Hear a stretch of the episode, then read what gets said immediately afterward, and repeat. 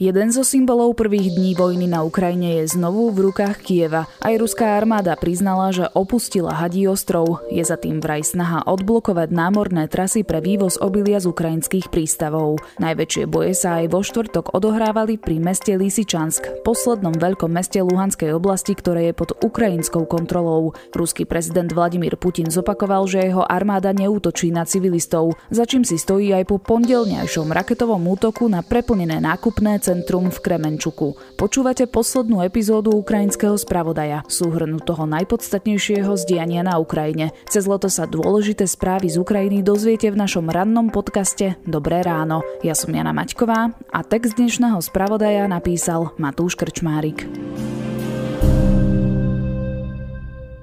Ruské jednotky opustili Hadí ostrov v Čiernom mori. Na ostrove v súčasnosti horí a ozývajú sa tam výbuchy, tvrdí ukrajinská armáda. Ukrajina uviedla, že Rusi z ostrova motorovými člnmi evakuovali zvyšky svojej posádky po tom, čo Ukrajina podnikla v noci na ostrov raketové a delostrelecké údery. Stiahnutie vojakov potvrdili aj Rusi. Podľa ministerstva obrany už armáda na ostrove splnila všetky úlohy a stiahnutie je aktom dobrej vôle pre vývoz obilia z Ukrajiny. Rusko vo štvrtok vyviezlo doviezlo 7 tisíc tón obilia z prístavu v Berďansku, ktorý okupuje. Loď miery do spriateľených krajín. Chersonská a Záporožská oblasť na juhu Ukrajiny sú od prvých týždňov vojenskej intervencie Moskvy z veľkej časti ovládané Ruskom a aktuálne sú násilne integrované do ruskej ekonomiky.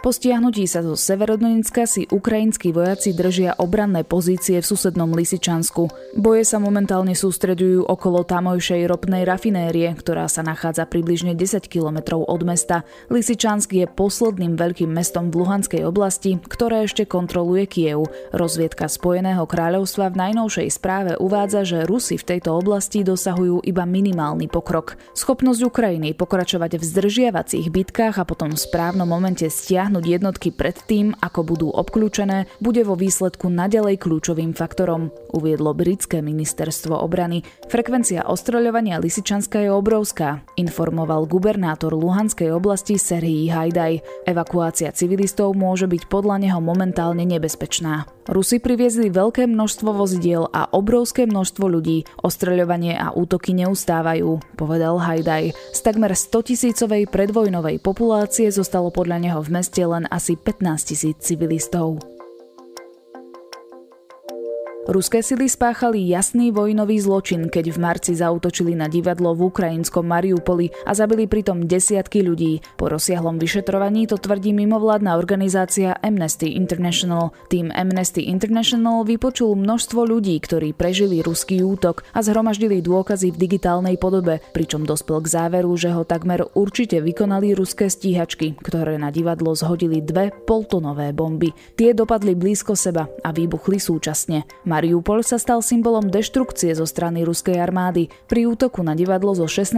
marca zahynulo podľa vyšetrovania približne 600 ľudí, no mnohí svetkovia uvádzajú ešte vyšší počet mŕtvych. Aj viacerí zahraniční pozorovatelia uviedli, že útok na divadlo bol cielený, čo by znamenalo, že to bol vojnový zločin. Pred budovou bolo navyše v ruštine napísané slovo deti. Rusi tvrdili, že divadlo zbombardovali ukrajinské sily a slúžilo ako ukrajinská vojenská základňa. Nikto zo svetkov však nevidel ukrajinských vojakov operujúcich vo vnútri budovy. Ani nikto nepochyboval o tom, že divadlo bolo zničené pri presne namierenom ruskom vzdušnom útoku na divadlo, o ktorom všetci vedeli, že je to najväčší protiletecký kryt v meste. Starosta Kieva Vitalý Kličko sa poďakoval Slovensku za pomoc. Nikdy na to nezabudneme, uviedol na stretnutí s ministrom obrany Naďom na samite NATO. Varoval tiež, že ak Putin vyhrá, výsledky budú hrozné nielen pre Ukrajinu. Minister obrany Naď zároveň ubezpečil, že Slovensko robí správnu vec a urobia všetko preto, aby Slovensko priamo nespoznalo krutosť vojny. Európsky súd pre ľudské práva žiada od Ruska, aby zabezpečilo, že dvoch Britov zajatých počas bojov na Ukrajine separatisti nepopravia. Začiatkom júna súd v samozvanej Doneckej ľudovej republike na východe Ukrajiny odsúdil dvoch britských občanov na trest smrti potom, ako ich obžalovali zo žoldnierských aktivít. Rodiny odsudených mužov popierajú, že dvojica bola najatá ukrajinskými ozbrojenými silami. Obaja Briti majú ukrajinské partnerky, žili na Ukrajine a slúžili v ozbrojených silách Ukrajiny ešte pred ruskou inváziou. Moskva tvrdí, že o ich osude rozhodnú úrady separatistických oblastí, ktoré uznáva ako nezávislé štáty. Ruský prezident Vladimír Putin odmietol, že by Rusko bolo zodpovedné za pondelnejší útok na preplnené obchodné centrum v Kremenčuku, pri ktorom zomrelo 18 ľudí. Nikto z nás nestrieľa len tak náhodne, povedal na tlačovej konferencii v turkmenskom Ašchabade. Naša armáda neútočí na žiadnu civilnú infraštruktúru. Vieme, čo sa kde nachádza poznamenal Putin. Zvyčajne sa to robí na základe spravodajských údajov o cieľoch a pomocou vysoko presných zbraní. Som presvedčený, že tento raz bolo všetko vykonané presne týmto spôsobom, dodal. Ukrajina ukončila diplomatické vzťahy so Sýriou. Prezident Volodymyr Zelenský tak reagoval na oficiálne uznanie nezávislých dvoch samozvaných proruských republik na východe Ukrajiny zo strany Sýrie.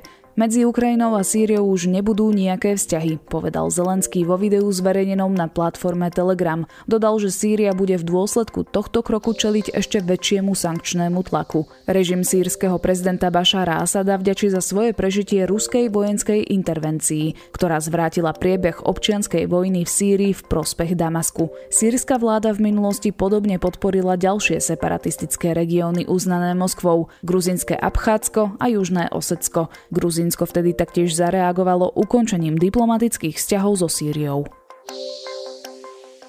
Švédsko a Fínsko podpíšu na budúci týždeň v útorok prístupové protokoly z NATO, oznámil generálny tajomník Jens Stoltenberg. Protokoly potom musia ratifikovať parlamenty všetkých 30 členských krajín aliancie. Vstup krajín do aliancie odobrili na madridskom samite v stredu. Rusko sa podľa Putina tohto kroku neobáva, no varuje, že v prípade rozmiestnenia západných vojsk na území týchto štátov Moskva zareaguje. Na dnes je to všetko. Ďalšie informácie z diania na Ukrajine sa budete môcť dozvedieť z epizód podcastu Dobré ráno.